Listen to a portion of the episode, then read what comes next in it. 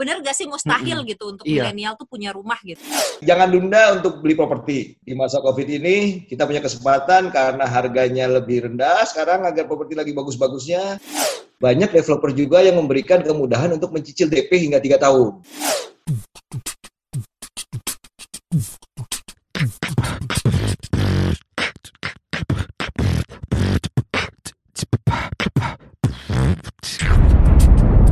Cuap-cuap cuan. Hai Sobat Cuan, kita ada di episode baru lagi nih Cuap-Cuap Cuan dan kali ini adalah mungkin ini adalah episode yang akan menjadi pencerahan Mm-mm. bagi kalian Sobat Cuan yang pengen punya rumah Iya, ya. seperti punya rumah tuh gue yang kayaknya pengen impian punya terbesar rumah. ya. Iya, mm-mm, Mm-mm. impian yang terbesar karena kita tahu ya Alin bahwa milenial ini seperti kita ya, kita Mm-mm. masih milenial lah ya Mm-mm, masih, hitungannya. masih. Heeh. ini agak susah ya, bukan agak susah lagi ini katanya susah banget karena Mm-mm. banyak milenial itu yang ada di generasi sandwich terhimpit. Mm-mm. Jadi budget buat beli rumahnya ini agak lebih tipis dia. Belum lagi ditambah dengan kondisi pandemi. Mm-mm. Ada lagi yang namanya generasi lockdown. Nah, Bener. makin susah lagi nih kita dapat rumahnya. Iya, makin terjepit. Gimana nih kira-kira solusinya, Lin? Solusinya adalah kita harus punya banyak informasi sih Mm-mm. mengenai apa aja produk-produk yang mungkin bisa mengantarkan kita kepada impian terbesar kita. Salah Punya satunya adalah KPR ya, KPR. Eh, impian untuk Mm-mm. punya rumah. Nah sekarang nih kita kayaknya sudah terhubung dengan orang yang tepat nih. Mm-mm. Karena narsum kita kali ini adalah Bapak Teddy Wisadi. Kayaknya Mas sih gue panggilnya Mm-mm. karena masih muda, Iya, masih Kakak seger gitu. kan. kelihatan seumuran kita ini kakak ya. ini ada, eh aku panggil Mas aja nggak apa-apa ya? Ya. Nggak apa-apa, nggak apa-apa. Lin, lebih ya. akrab nih Sobat Cuan ya. Siapa Ya. sih Mas Teddy Mm-mm. ini? Mas Teddy Wisadi ini Mm-mm. nih? Mas Teddy Wisadi ini General Manager Divisi Manajemen Produk Konsumer Bank BNI. Tadi Nah, juga kita udah sempat uh, ngobrol-ngobrol tentang pengalamannya Mas Teddy ini, Mm-mm. udah melanglang buana ya. Betul. Ini akan nge-guide kita uh, sobat cuan untuk tahu nih gimana sih strateginya KPR-an gitu. Eh, tapi kita sapa dulu. Tadi kita belum sapa, baru kita kenalin doang nih. Halo Mas Iya, Teddy. Halo Mas Teddy. Halo Sobat Cuan, halo Daniel, halo Alin. Gimana kabarnya? Sehat? Mas? Alhamdulillah sehat. Gimana teman-teman Din? Sehat semua? Sehat, Sehat, kayaknya sobat iya. cuan. Kalau secara fisik mungkin Mm-mm. sehat ya, tapi Iya. secara keuangan kita nggak Nah itu dia ya pertanyaan sekarang nih ya. Makanya ke bank. Iya. bank. Pas Tapi- banget ini Mm. karena ada sepertinya kita berdua ini memang lagi ada sedikit permasalahan juga se- sedikit ketidaksehatan KPR juga ini kayaknya Mas Dedi kita butuh pencerahan nih Mas Dedi langsung aja kita tanyakan terkait dengan KPR itu sendiri. Mm-mm. Nah ini kan masalahnya udah jelas nih udah di depan mata. Strategi KPR untuk milenial ini gimana sih? Apalagi mereka yang baru mulai bekerja nih. Bener gak sih mustahil gitu untuk Iya. milenial tuh punya rumah gitu, Mas Teddy? Oh gitu. Heeh, bener Oke. nggak? Langsung nanyanya gitu. Oke, Alin, oke Daniel. Kita Sobat Cuan, kalau milenial mustahil nggak punya rumah. Tapi kalau saya lihat milenial itu banyak nongki-nongki, banyak jalan-jalan. Nah, ya kan? Iya. Nah, jadi harusnya kalau pembagian apa atau perencanaan keuangannya bagus, harusnya nggak mustahil punya rumah, Hmm. ya kan? Mm-mm. Sekarang pun rasanya saat yang tepat juga nih untuk beli rumah. Kenapa? Karena di masa COVID ini harga rumah cenderung menurun, harga Hmm. properti ya, karena kondisi ekonomi juga menurun. Jadi, ya ada penurunan sekitar 1, sampai 2 persenan lah rata-rata ya, Mm-mm. dibandingkan tahun-tahun sebelumnya yang bisa naik puluhan persen per tahunnya. Ya, jadi ini saatnya beli rumah, saatnya kita berinvestasi. Ya. Kemudian dengan adanya COVID ini kan teman-teman jadi jarang keluar nih, Mm-mm. jarang nongkrong, jarang ngafe gitu ya, jarang ke Senopati gitu kan. Party-party gitu ya. Kan? Jarang juga jalan-jalan ke luar negeri. Nah, itu mungkin mungkin uangnya bisa disisihkan untuk eh, uang muka KPR yang besarnya biasanya eh, 10 sampai 20 persen dari harga rumah. Tapi misalnya pun nggak punya uang sebanyak itu, Mm-mm. banyak developer juga yang memberikan kemudahan untuk mencicil DP hingga tiga tahun. Hmm, DP juga bisa Hmm. dicicil loh sekarang. Ya, jadi carilah developer yang menyediakan fasilitas untuk mencicil DP. Mm. Biasanya bisa tuh ada yang dua tahun, ada yang tiga tahun. Jadi itu nggak mustahil. Ya. Hmm. Kemudian juga tentunya cari rumah yang cocok dulu dong, gitu ya. Cari rumah yang cocok. Sekarang kan zaman COVID juga nih, Mm-mm. cari rumah kan susah. Iya. Nah untuk para milenial ini BNI hari eh, sejak kemarin tanggal 19 Juli hingga sebulan ke depan kita ada Gria Expo Online Oh. gitu. Jadi bisa teman-teman bisa lihat di www.bnigriaexpo.online.com Mm-mm. Mm-mm. lihat ada 59 developer yang memamerkan secara virtual Mm-mm. proyek-proyek perumahannya. Jadi teman-teman bisa nanti 3D, lihat di sana dan lain-lain. Kalau ada yang Hmm. cocok, tinggal download digital formnya BNI. Mm-mm. isi di situ, terus submit, email nanti dihubungi oleh teman-teman kita.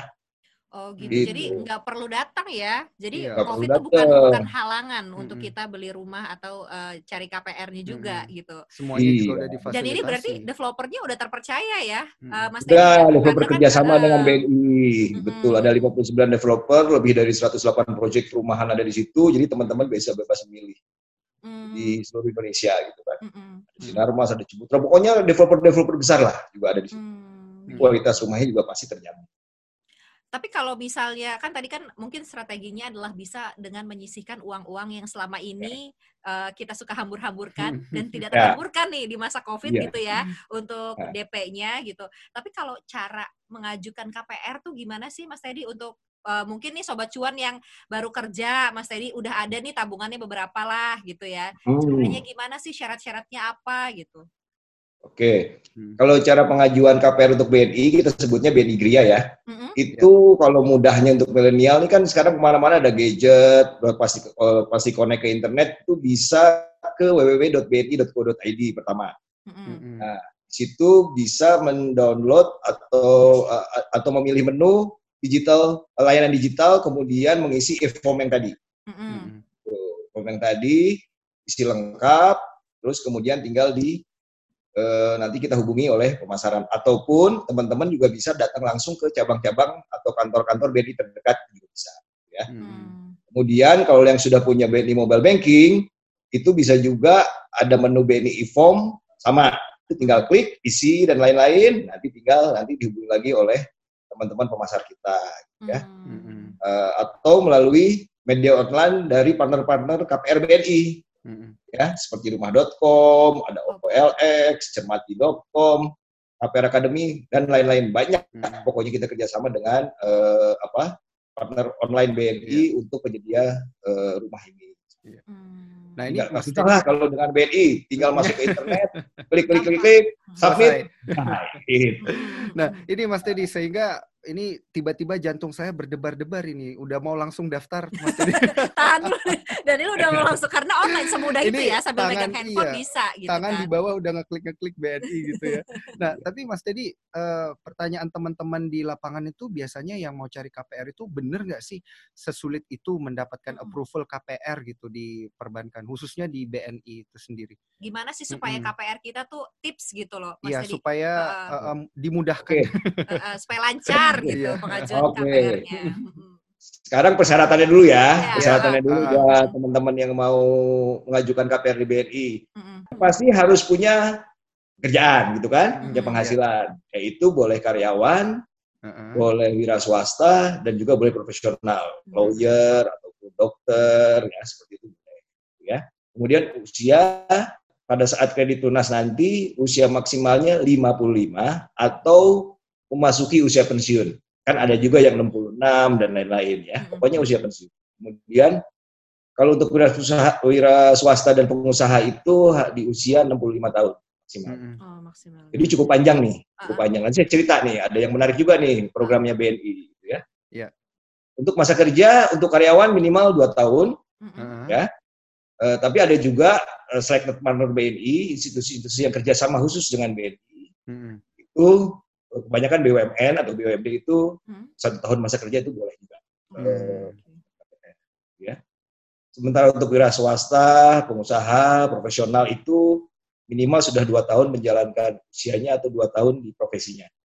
Mm-mm. Hmm. Masuk Mas Daniel sama Mbak Alim ini kan profesional ya, Mm-mm. Masuk nih harusnya nih masuk.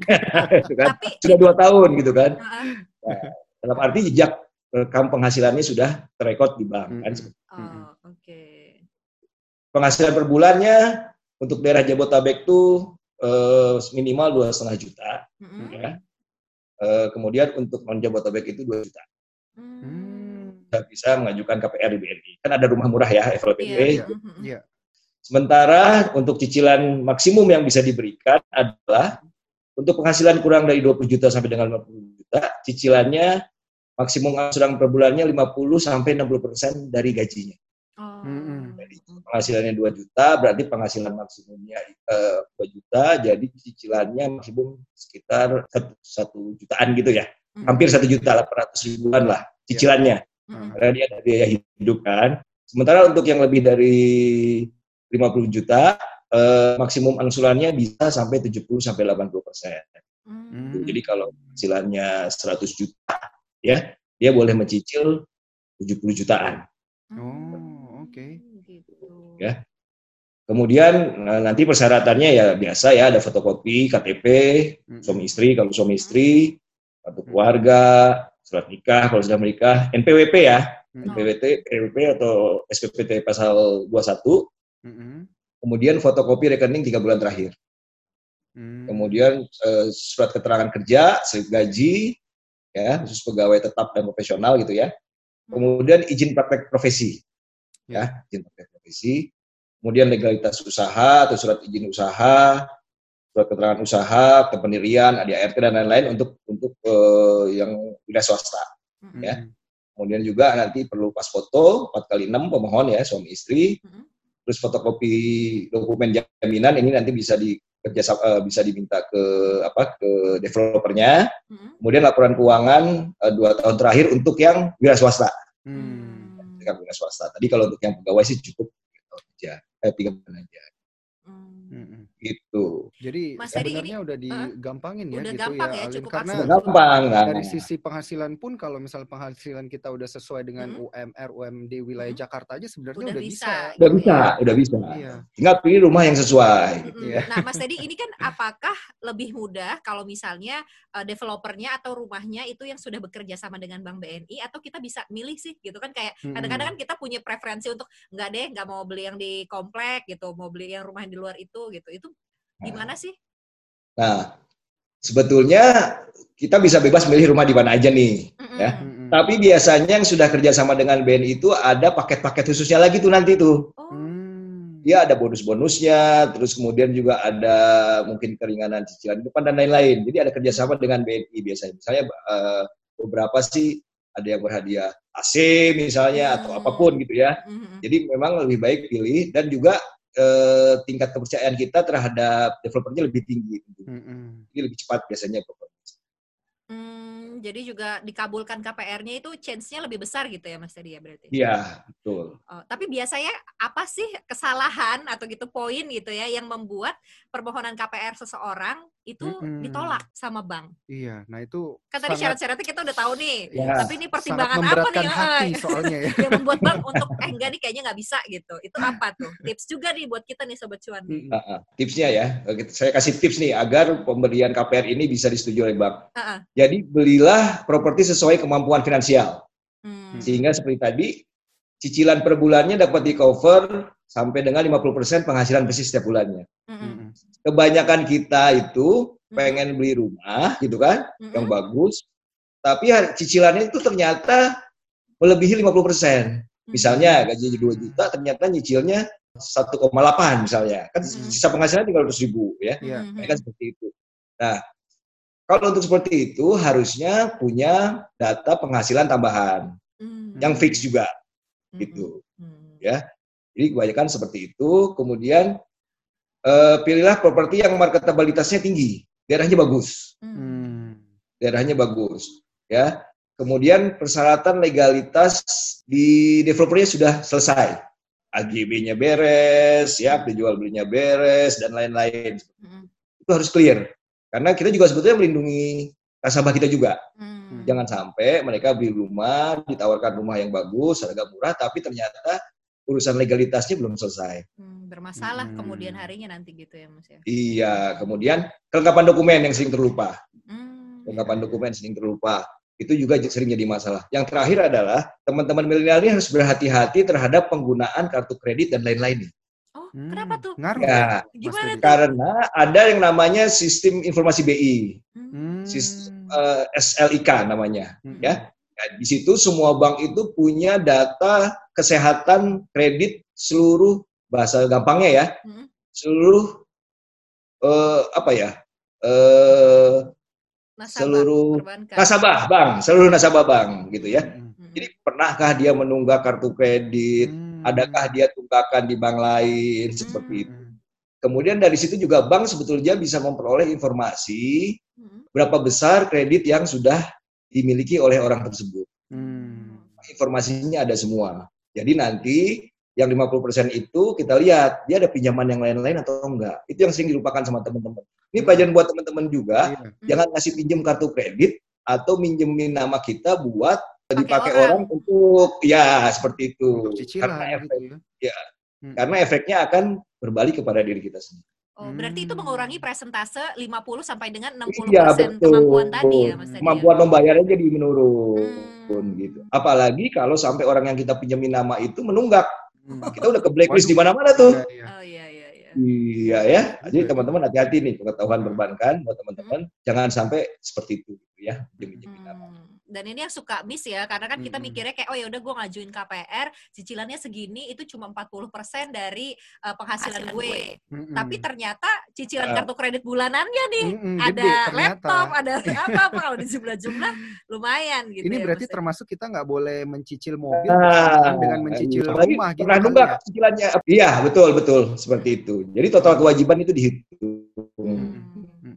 Hmm. Nah, ini Itu yang masih kita terkait lupakan. eh, ini ini masih terkait dengan eh, Silakan. ci- cicilan, iya, cicilan dan juga eh, KPR dan juga kemampuan dari milenial sendiri Mhm. untuk membayarkan KPR itu, Mas Mhm. Teddy. Nah, terkait dengan itu Hmm. suku ngelihat suku bunganya sendiri ini gimana sih yang kompetitif gitu buat milenial mencicil KPR? Oke. Kalau di BNI gimana? Oke. Iya.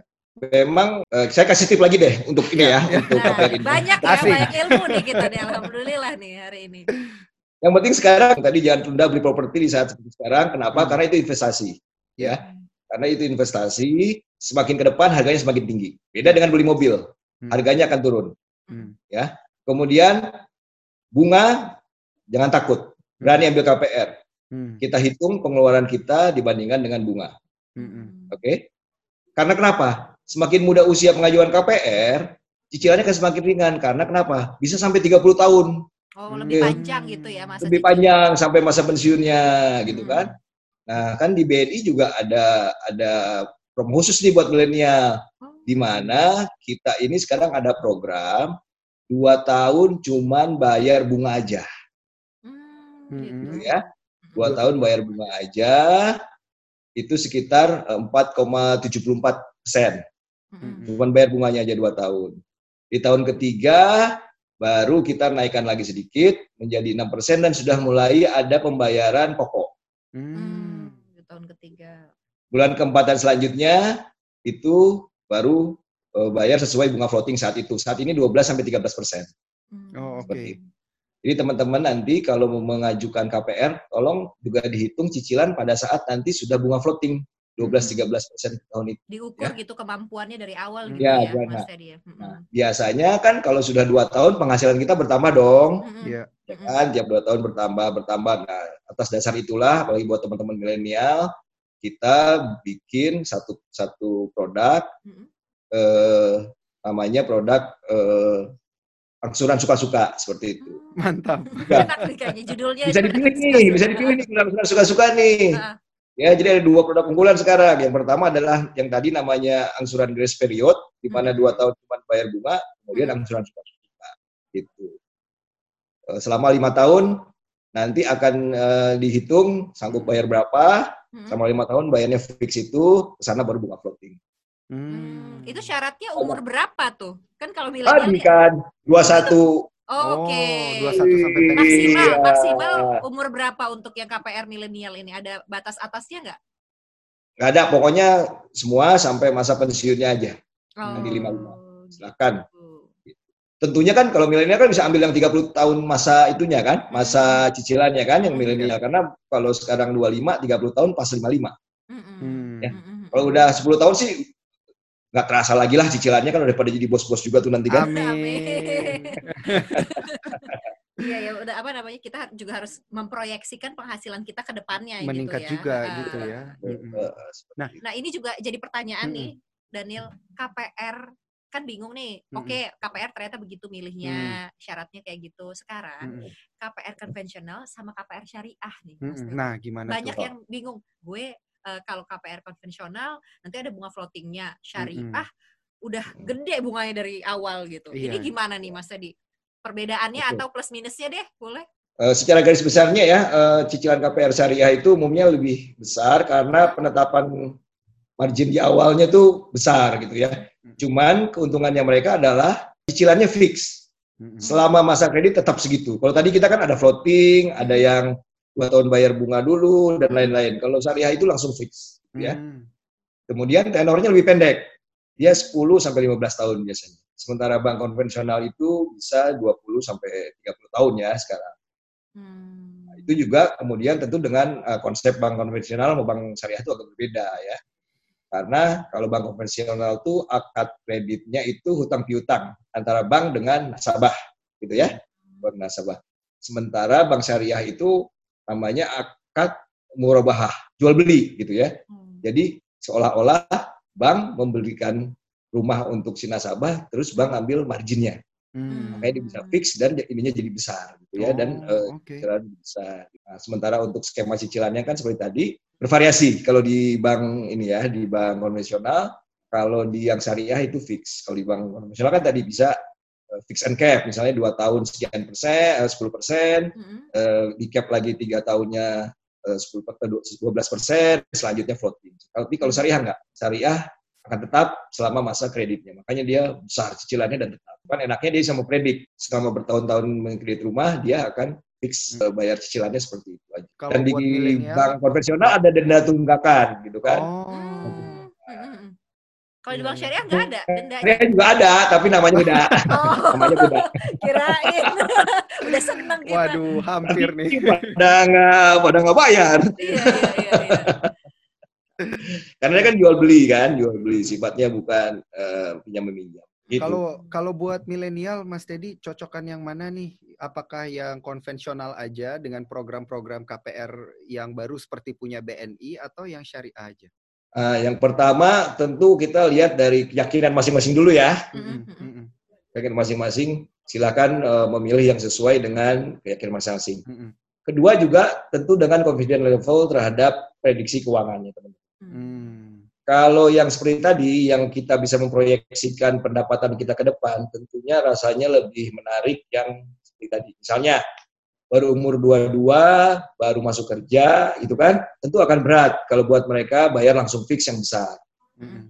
Nah, misalnya dengan angsuran suka-suka tadi kan bisa disesuaikan kemampuannya. Mm-mm. Bayar di lima tahun pertama. Dengan prediksi sekarang dia jadi officer lima tahun lagi udah jadi manajer, tentunya saya bisa bayar lebih tinggi dong, gitu ya. Tapi kalau yang di syariah nggak bisa. Atau yang tadi, ah saya yakin nih dua tahun lagi gua akan bisa jadi promosi. Atau saya pernah ngobrol dengan salah satu milenial di BUMN, mereka naik gaji dua tahun sekali.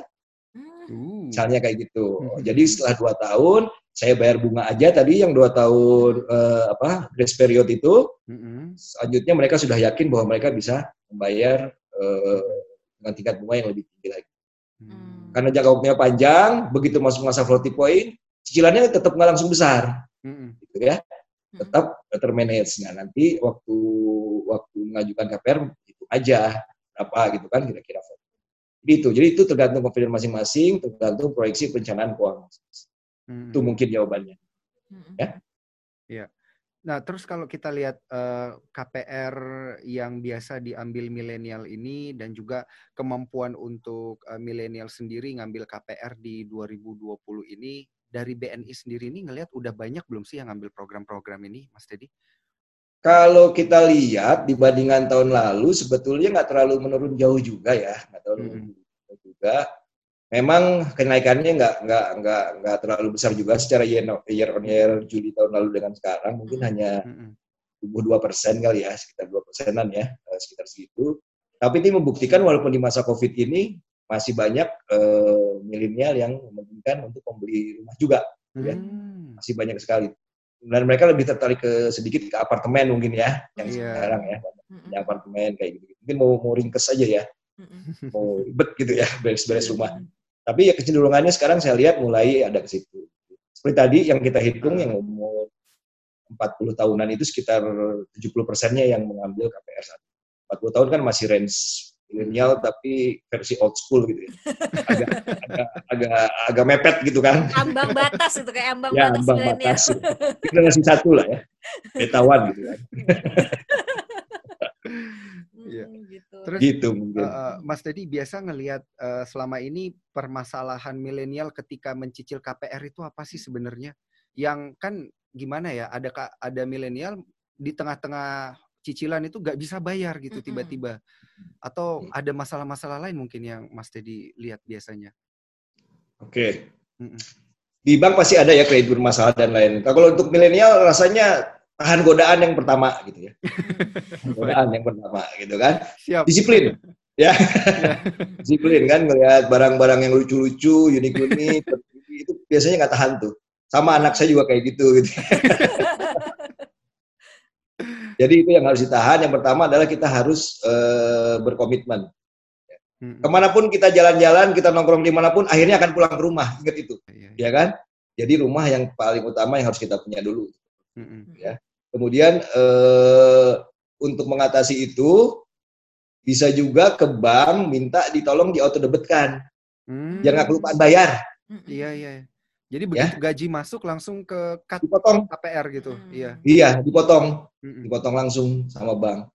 Nah, kan biasanya kan gitu kan, karena tergoda, Hmm. lupa nih, gitu ya. Tapi kalau udah kayak gitu, bank langsung menyisihkan per bulan, langsung disisihkan oleh bank, jadi KPR-nya aman. Mas. Teddy ini terkait dengan milenial yang akan eh, membeli produk KPR. Nanti ketika dia sudah beli produk KPR ini, terutama yang eh, punyanya BNI, KPR milenial ini, apakah ketika dia mencicil DP-nya itu atau mencicil KPR-nya itu dia sudah bisa tinggal di rumah yang dia beli itu atau seperti apa sih sebenarnya?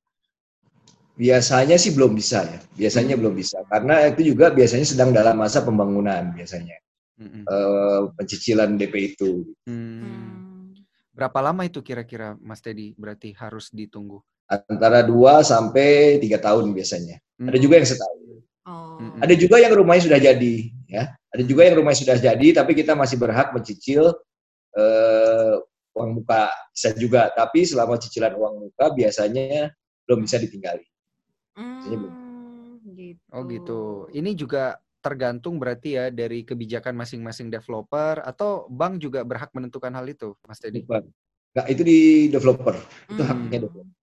Karena Daniel nih mau hitung-hitungan nih Mas Teddy. Iya, Mas. pas dia nyicil dia harus bayar kosan juga kan gitu tetap apakah Iya. dia bisa langsung pindah gitu. Iya. Dana kosan berarti harus disiapin Tetap nih ada juga ya berarti sobat tahun. cuan ah, tetap harus Nah, alokasi dananya harus luar biasa ciamik lah pokoknya. Tapi kan setidaknya dengan adanya fasilitas KPR milenial ini, Mm. walaupun tinggal di kosan, Mm. tapi mimpinya itu udah sebagian Semakin dekat, tercapai, eh, ya, semakin dekat gitu ya. Karena Alin. rumahnya udah dicicil gitu ya, Mm-mm. udah apa angsurannya sudah berjalan. Iya, boleh cuma lah. hayal-hayal doang pengen punya Iya. rumah, pengen punya rumah. Terus eh, Alin sendiri nih gimana nih kalau ngelihat produk eh, KPR Mm. milenial, kira-kira melihat peluang apa nih Alin nih biasanya? tertarik sih karena Mm-mm. kan ya itu dia harga rumah mumpung lagi turun tadi kan ya Mm-mm, Mas Teddy mm-mm. juga bilang ya kan terus juga ternyata fasilitasnya jadi lebih mudah karena semuanya bisa online Mm-mm. Oh gitu. Iya, pinter-pinternya kita aja sih nyari rumah yang mungkin lokasinya sesuai dengan yang kita inginkan, terus juga harganya juga sesuai dengan kantong kita, gitu ya, sobat Nah, cuan ya. ini. Melanjutkan yang Alin tadi jelasin terkait dengan eh, biayanya yang dikatakan cukup ringan. Ini kan kita lagi era suku bunga rendah nih katanya nih Hmm. eh, Mas Teddy suku bunga kemarin baru diturunkan eh, suku bunga acuan Hmm. diturunkan ke 4%, suku bunga pinjaman juga seperti itu. Nah, dari BNI sendiri gimana nih? Mas Turun Teddy? juga nggak ah, sih turun juga bunganya? nggak nih? Karena kan banyak yang mengeluhkan gitu nih, Mas Teddy. Restrukturisasi ada memang gitu, Mm-mm. tapi eh, kalau yang mau ngajuin baru suku bunganya, suku bunga kreditnya Mm-mm, gitu ya, mm-mm. itu juga nggak turun gitu. Oke, tadi sudah kita sampaikan bahwa sekarang ada suku bunga kita yang 4,74 Mm-mm. Hmm. ya Mm-mm. selama dua tahun, gitu kan? Selama dua Hmm. tahun. Lalu nanti berikutnya setahun berikutnya di enam setengahan, ya Hmm. naik lagi. Kemudian sana baru ikut voting pada saat saat itu, gitu ya, ikut voting. Hmm. Jadi ada juga. Kemudian kita juga ada diskon provisi ya, diskon provisi sekitar eh, menjadi 0,74 persen. Sekitar eh, 0,74 persen karena BNI ulang tahun yang ke-74. Oh, Mantap. Selamat ulang tahun. Selamat ulang tahun, Ben. Dan ini ya berarti nanti kita tungguin makin lama makin lama diskonnya bisa lebih besar. Iya, iya. eh by iya, the way iya. buat uh, sobat cuan Hmm. yang nggak tahu, biaya provisi itu adalah biaya ini ya, uh, Administrasi lah ya. administrasinya gitu ya. Iya. Mm-mm. Jadi waktu kita ngambil KPR itu kita harus siap-siap biaya di luar KPR itu sekitar 3 sampai 5 persen lah. 3 sampai 5 persen yang harus. Itu dipersiapkan. ada biaya asuransi, ada biaya apa lagi ya? Ada biaya asuransi jiwa, ada provisi tadi. Mm-mm. ada asuransi kerugian, biaya pengikatan jaminan, biaya Hmm. cek sertifikat dan lain-lain. Itu kira-kira dari total plafon itu 3 sampai 5 persen lah. Mm, dan ada diskon tadi ya lumayan ya cukup besar Iya, ya iya, diskon. Lumayan. Biasanya kan provisi itu satu persen dari plafon Hmm. kredit. Nah, Hmm. sekarang dalam rangka ulang tahun ini kita 0,26 aja karena didiskon Hmm. 0,74 persen gitu. Mm-mm. Hmm. Ini berarti kesempatan juga nih buat sobat cuan gitu ya. Mm-mm. Dicek-cek deh apakah rumah yang sobat cuan inginkan itu kerjasama dengan Mm-mm. eh, BNI gitu ya untuk Mm-mm. KPR-nya. Nah, ini saya ada pertanyaan lagi nih, Mas Teddy. Pada suatu hari, ini tiba-tiba teman saya yang sedang mencicil KPR, ini mau langsung ngelunasin gitu. KPR-nya itu sebenarnya rugi apa enggak sih? Atau terlebih kalau kita ngambil program KPR milenial ini, kita melakukan hal itu, itu Mhm. gimana sih kira-kira dampaknya? Oke. Untuk itu tentunya ada eh, biaya denda dari bank ya. Ada Mm. biaya denda dari bank yang nilainya memang variatif dari dari antar bank gitu ya. Biasanya sekitar eh, dua setengah persen dari eh, sisa, sisa kredit. Hmm. Jadi kalau misalnya- kredit. Iya, misalnya kan harga properti ini bisa naik gitu kan? Iya. Bisa tiba-tiba naik tinggi kan? Nah, Mm-mm. ada yang mau beli rumah kita, Hmm. kan? Nah, tolonglah dihitung itunya juga tuh denda ke banknya. Ada Tolong denda. dihitung ke bank ya. Jadi kalau mau jual rumah yang seperti itu ya di Mm. dua setengah persen dari sisa kredit. Mm-mm.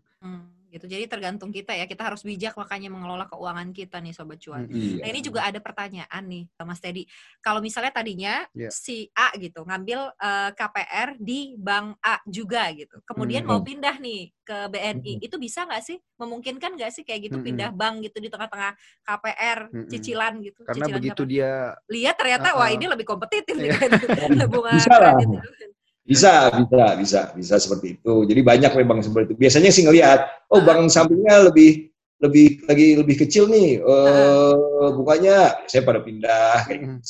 Seperti rumput tetangga lebih hijau. Uh, gitu. itu syaratnya berarti lebih mudah ya kalau misalnya kita switch gitu, switch bank gitu apa sama Mm-mm. aja uh, dokumen-dokumennya kayak tadi? Eh, se- dokumennya sih sama aja, sama aja seperti tadi, semuanya sama. Cuman mungkin bank akan lebih confidence karena pernah melihat dia pernah mencicil di tempat lain dengan nilai yang lebih besar dan lancar misalnya. Hmm. Nah, jadi mungkin bisa seperti itu gitu ke bank yang ngelihatnya. Mm-mm, mm-mm, mm-mm. Tapi ini untuk bisnis bank sendiri ini cukup menguntungkan nggak sih kalau misalnya ada yang nge-switch gitu? Ya pengennya sih kita nggak switch lah. Dari awal ya pengennya. Ya ya. Keuntungannya kan hitungnya panjang, makanya kan bunganya kecil kan. Dulu kita hitungnya tuh untungnya tuh pas lunas gitu ya. Ah, gitu ya kalau gitu.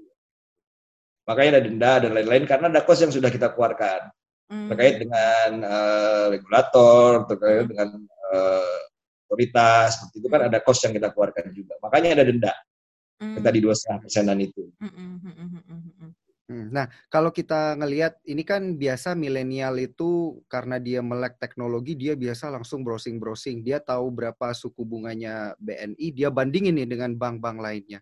Nah, Hmm. kalau dilihat dari sisi itu, Mas Teddy, ini kelebihan program milenial KPR-nya BNI sendiri bandingin sama yang lain-lain gimana ya? Kalau untuk suku bunga mungkin kita sekarang 474 itu mungkin salah satu yang terendah lah ya. Mm-mm. rendah. Tapi buat teman-teman milenial, tolong dilihat nanti kalau ditawarkan eh, bunga, Iya. nanti mendingan dibandingkan cicilannya. Hmm, jangan cuma ngelihat bunganya aja gitu ya. Iya, karena angka bunga itu bisa berarti macam-macam. Hmm, Jadi tolong dibandingkan aja cicilan per bulannya seperti apa, hmm. Oke. Gitu ya. Eh, Mm-mm. Oke, berarti yang dihitung-hitung itu nanti persentase Mm-mm. ininya Mungkin aja di ya, total juga kali ya kayak cicilannya eh, segini terus berapa tahun gitu. Di, Nanti bank tuh kan ngasih ini, eh eh, Alin sama Daniel, nanti kan bank Iya. ngasih rincian cicilan per bulan tuh sampai Hmm. lunas. Nah, Hmm. itu tolong di- dilihat aja di situ. Hmm. Jadi compare-nya nggak cuma dari besaran bunga aja gitu Ya, ya. jangan dari besaran bunga aja, tapi dari besar cicilan per bulannya. Karena itu adalah uang real yang kita keluarkan Iya. gitu. Kan komponennya banyak ya, penghitungannya kan nggak sesimpel itu. Gitu. Hmm, Iya. gitu. Ini kayaknya udah cukup eh, jelas ya, udah cukup Mm-mm. banyak tadi informasi dan juga tips-tips mengenai KPR dari Mas Teddy. Nah, Mas Teddy ini eh, wejangan deh buat mungkin sobat cuan nih yang punya impian Mm-mm. untuk Seperti nyicil saya. rumah, Mm-mm. Tapi mungkin baru sebatas keinginan. Kata-kata Uang- mutiara ya, uang gitu, DP-nya baru iya. eh, mungkin 5% lah gitu kan. Heeh, Gimana untuk menyemangatinya nih, Mas Teddy? Oke. Oke ya, seperti yang pertama tadi, jangan tunda untuk beli properti. Mm-mm, Mm-mm. Oke, mm-mm, di masa COVID ini kita punya kesempatan karena harganya lebih rendah sekarang agar properti lagi bagus-bagusnya. mm-mm, Kemudian kita juga waktu kita untuk spend juga berkurang gitu ya, jarang jalan ke luar negeri juga susah dan lain-lain itu maks- maksimalkan untuk ditabung untuk buat DP atau mencicil DP. mm-mm. Jangan ditunda lama-lama karena ke depan begitu kondisinya normal lagi nanti dia harganya naik lagi, susah lagi. Mm-mm. Mm. mm-mm. Jadi jangan tunda untuk beli rumah gitu ya. Kemudian berani ambil KPR kalau kita belum sanggup untuk beli cash ya. Mm. Hitung cicilannya jangan takut. Kurangan kita alokasikan keuangan kita dengan sebaik-baiknya karena bank pasti akan ngasih plafon sesuai dengan yang tadi sesuai kemampuan debiturnya. Ada masih sisakan uang untuk sehari-hari dan lain-lain. Makanya tadi kan hanya 40% sampai 50 sampai 50% yang akan kita berikan sebagai cicilan gitu ya dari Mm. Kemudian semakin kita masih muda, semakin panjang masa kita untuk mencicil KPR. Hmm. Kalau sekarang umurnya 25, berarti bisa 30 tahun. Mm. Sudah pasti cicilannya pasti jauh lebih ringan daripada yang 10 tahun sampai 15 tahun. Mm-mm. Mm-mm. Dan jangan lupa, begitu berjalan 5 tahun, 7 tahun, posisi keuangan kita semakin membaik, itu rumah cicilannya jadi nggak kerasa tuh. Mm-mm. Dan harga rumahnya jadi semakin tinggi. Malah mungkin kita setelah 7 tahun bisa beli rumah kedua, rumah ketiga, gitu kan. Mm-mm. ayo makin muda kita makin cepat ambil KPR biar cicilannya makin panjang dan makin rendah cicilannya gitu ya kemudian rumah itu kan selain hunian juga investasi Mm-mm. Ya. ingat begitu masa covid selesai dan lain-lain tiba-tiba ekonomi naik lagi harga rumahnya kan tinggi bisa cuan juga dari situ jadi nggak cuap-cuap cuan aja yang cuan gitu ya nah teman-teman juga bisa cuan gitu dari rumah Iya. Mm-mm. gitu. Jadi tagline-nya BNI ini, terakhir tagline-nya BNI itu ada ambil langkah berani, ambil beli rumah sekarang. Gitu ya. Mm. Disingkirkan yang lain, beli rumah dulu. Ingat, ke mana pun kita nongkrong, ke mana pun pergi ke luar negeri, pasti kita akan pulang ke rumah. Dan rumah itu adalah investasi kita. Semakin muda kita, semakin panjang masa cicilan, semakin rendah cicilan yang harus kita bayar. Mm. Gitu. Betul, begitu ya. Jadi Boleh. harus berani, Berani sesuai dulu, dengan iya. tagline-nya BNI. Heeh. Iya. Nah, Mas Teddy ini, ini kita akan ada giveaway buat sobat cuan. Ada beberapa hadiah lah ya nanti dari BNI gitu ya, Mas Teddy ya. Nah, ini silakan deh Mas Teddy eh, mengajukan pertanyaan buat sobat cuan. Nanti sobat cuan bisa menjawabnya di Instagram. Boleh silakan Mas Teddy pertanyaannya untuk sobat cuan? Sebutkan salah satu produk KPR BNI. Baik. Satu produk KPR BNI. Oke, saya Tadi jawab kalau yang udah denger juga kayak apa nggak dengerin kita juga kayaknya udah bisa jawab gitu ya. Iya, ini Nah. saya mau jawab ini Alin langsung.